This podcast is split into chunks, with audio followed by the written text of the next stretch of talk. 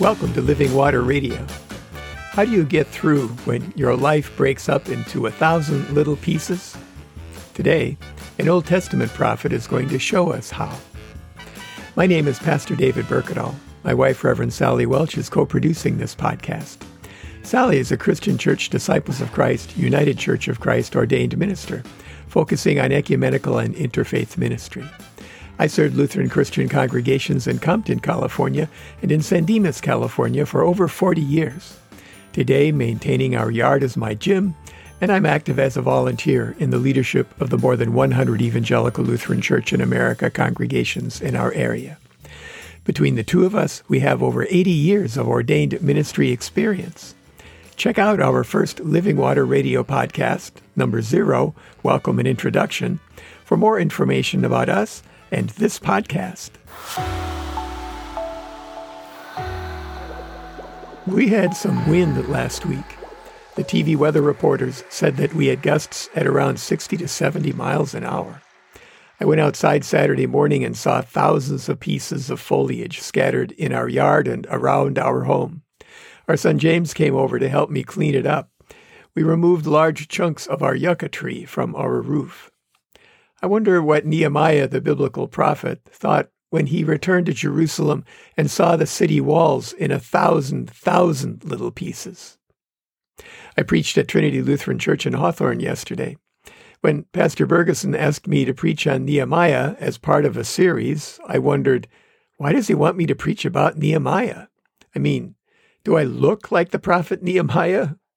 Well, okay, maybe I do. But no one knows what Nehemiah looked like, except that he was the shortest man in the Bible. You know, Nehi Maya. Okay, that's pretty bad. Someone told me once that I look like the prophet Zechariah. How did he know what the prophet Zechariah looked like? We did a video a few months ago on what Jesus looked like. We don't know, except he probably looked like everyone else. That was what Isaiah's prophecy said. His clothes were probably a little substandard. Black hair, brown eyes, olive skinned, darkened by the sun, thin, muscular beard, about five feet five inches tall. That's kind of a mind blower, isn't it?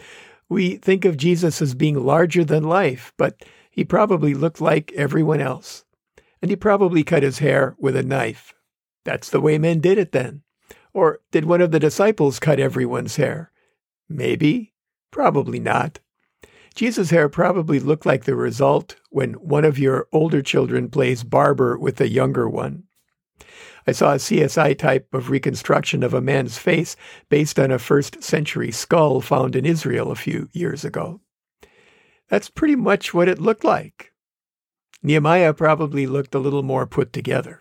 He had an important job. He was the cupbearer to King Artaxerxes I, the king of Persia, which meant that he was a close adviser and confidant to the king and got paid. Did the Persians have barber shops? Maybe. Did they charge Nehemiah more because he was a Jew, or less because he worked for the king? In any case, he probably looked good. Until he didn't. His standard of living had taken a serious hit, and yet he could say to the people of God, The joy of the Lord is our strength. To see how that happened, let's put Nehemiah into his historical context. Let's go back about 600 years to King David. King David died around a thousand years before the birth of Jesus Christ. King David was the ideal king and an imperfect man. He led Israel to its greatest size and influence in its history. He was a poet. He wrote most of the Psalms, and he loved God. The next king was David's son Solomon. He was wise, but not very smart. He was a disappointment. The next king was Solomon's son Rehoboam, and he was a disaster. The nation rebelled against him and split into two kingdoms. After many warnings from the prophets about the people's behavior and their lack of interest in keeping their covenant with God, the Assyrians came in 722 BC and wiped out the northern ten tribe kingdom of Israel and assimilated them. Then in 586 BC, the Babylonians displaced the Assyrians and took the remaining two tribe kingdom of Judah into captivity in Babylon for 50 years. Then the Persians came and wiped out the Assyrians and let those who wanted to to go back to Jerusalem. Not all of them did. They had been there for more than two generations. Nehemiah had been born in Babylon and now worked in a high ranking job for the king Artaxerxes I of Persia as his cupbearer until he didn't. He had heard about the walls of Jerusalem being broken into a thousand little pieces, and he asked the king if he could go back and rebuild them. The king agreed and made him governor. As governor, he fought a constant rearguard battle. The surrounding nations all wanted Jerusalem to stay gone. Nehemiah had to keep half his men on guard duty, as the other half worked on rebuilding the walls of Jerusalem. The workers often had to build with one hand and keep a sword in the other, but they finished the job in 52 weeks. And when they finished, Nehemiah declared that the Torah, Genesis through Deuteronomy, should be read aloud to all the people then this happened in Nehemiah chapter 8. All the people gathered together into the square before the water gate. They told the scribe Ezra to bring the book of the law of Moses, which the Lord had given to Israel.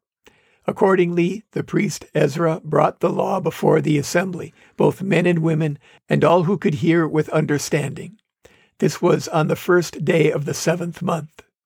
He read from it facing the square before the water gate from early morning until midday, in the presence of the men and the women and those who could understand. And the ears of all the people were attentive to the book of the law. And Ezra opened the book in the sight of all the people, for he was standing above all the people. And when he opened it, all the people stood up. Then Ezra blessed the Lord, the great God, and all the people answered, Amen, Amen, lifting up their hands. Then they bowed their heads and worshiped the Lord with their faces to the ground. So they read from the book, from the law of God, with interpretation. They gave the sense so that the people understood the reading. And Nehemiah, who was the governor, and Ezra the priest and scribe, and the Levites who taught the people said to all the people, This day is holy to the Lord your God. Do not mourn or weep. For all the people wept when they heard the words of the law. Then he said to them, Go your way, eat the fat and drink the sweet wine, and send portions of them to those for whom nothing is prepared. For this day is holy to our Lord. And do not be grieved for the joy of the Lord is your strength. And when they heard the Torah read, they wept because they knew that they had not been keeping the law that God had commanded. But Nehemiah spoke again and, with the religious leaders of the people, told them not to weep, but to have a feast and to share with everyone who could not put a feast together, because it was a holy day. And he said, Do not be grieved, for the joy of the Lord is your strength. And revival came to Jerusalem. The people of God had lost their city and their country, but they had not lost their identity. Nehemiah reminded them of that. He didn't say, Don't worry, be happy. He said, Do not be grieved, for the joy of the Lord is your strength. Our identity hasn't been lost. It's been broken into a thousand little pieces, like the branches of the pine and yucca trees, and like the walls of Jerusalem. We're still finding our way through a global coronavirus pandemic and its most recent variant, the very contagious Omicron variant. We've lost friends and family to COVID 19. We've lost time. We've lost education. We've lost work. We've lost experience, health care, and we've lost jobs and a sense of material security. We've lost a sense of connection to other people, and sometimes we fear them. We're out of practice in reading body language, interpreting facial expressions without masks, and the many conscious and particularly unconscious signs that tell us how to understand our community, who we can trust, who will be our friends, and where we belong, how to travel, and how to shop. The world seems to have devolved into even smaller cliques than we remember. Groups who shared our values seem to have gotten smaller, and our national dialogue seems to have become even more adversarial. But we have also gained. We've gained new skills and new friends. We've gained new hobbies and developed our old ones. We've rediscovered family and friends through Zoom and other apps. We've gained a new tool to share our faith with digital media. We've gained new ways to work collaboratively. We've met our neighbors and learned how to live with them. We've gained insight into ourselves and what we really want to do with our lives. We've gained time and gas money by not commuting. Oh, and some of us have gained some weight. But are we happy? Maybe. But I think that happiness is overrated. Selfishness can make us happy. In our culture, it's almost a virtue. Joy, however, is something different. Joy is a baseline condition for Christians that nothing can take away from us. We can be happy and feel joy. We can be unhappy and feel joy. We can be worried or secure, in despair or on top of the world, and still know that deep down there is a baseline of joy within us. It's there because it is the love of God that God gives, and nothing can take it away. Nothing can separate us from the love of God in Christ Jesus. God doesn't promise us happiness, God promises us joy the abiding presence of God revealed to us in the Holy Spirit. Pastor Rick Warren once advised that we should not ask God to bless what we are doing, but rather to do what God is blessing. Why? Because the joy of the Lord is your strength. You sometimes hear people say, I just want my children to be happy. But I think that is too low a bar. Why? Because the joy of the Lord is your strength. People can be immoral, self indulgent, self righteous, bigoted, etc., and still be happy. Doing good can make us happy, but is that enough? One of my college philosophy professors observed that most of the world's evil, and probably all of its very worst evil, is done by people who sincerely believe that they are doing good. Christians, however, are defined by something outside of ourselves. The Holy Spirit reveals it to us through the Bible. We encounter it in the Bible.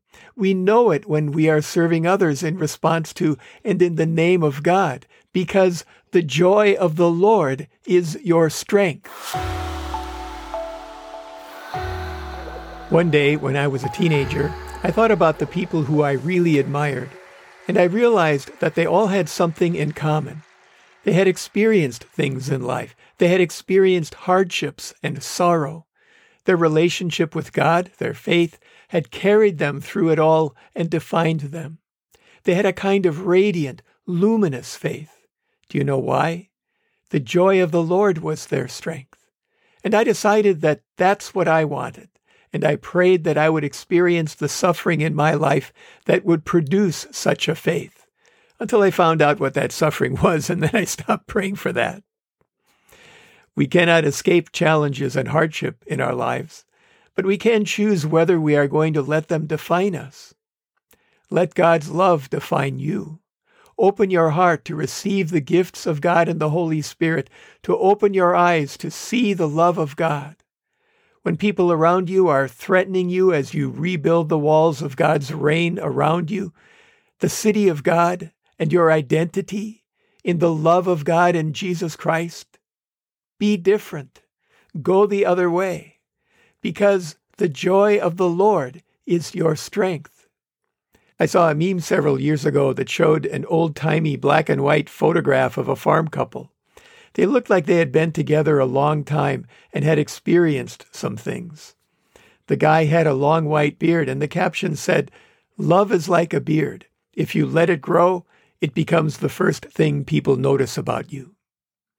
Live as people who have been made a new creation in faith and in baptism. Why? Because the joy of the Lord is our strength. Today, let's remember to pray for all those who have yet to get the vaccines and the booster. because they are most at risk to themselves and to others. And let's remember to pray the Lord's Prayer sometime today, the one that Jesus taught us. If you don't know what that is, contact us at the Revs David and Sally at gmail.com or send us a tweet to at David and we'll send it to you. Send your prayer requests to either of the same addresses and we'll include them next time. Send your comments there as well. As always, we encourage you to stay hydrated. Open your heart to receive the living water from the source, God's self the living presence of the one true living God, the God who gave himself on the cross so that all who believe and are baptized might be restored to the living relationship with God for which we were created.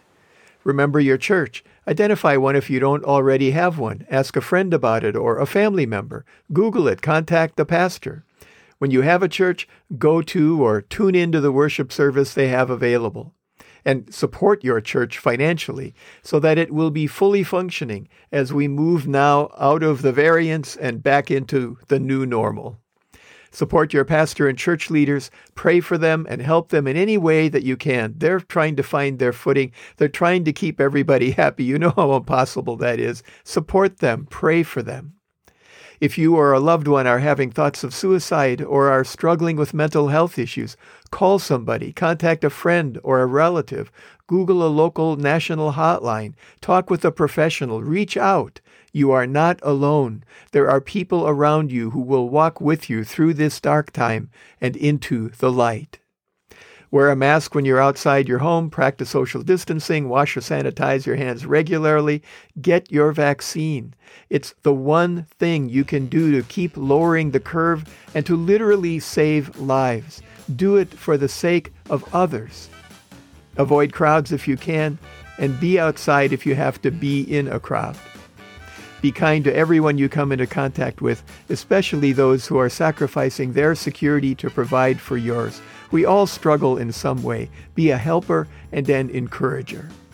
Thank you for listening to Living Water Radio. We are here for Christians and for the people of the Los Angeles metropolitan area who are looking for a sense of Christian community, a source of hope, and a way to thrive together during this global pandemic. We hope you'll tune in next time and invite your friends to do the same. Meanwhile, Sally and I encourage you to open your hearts to receive living water the presence of the Holy Spirit and stay hydrated.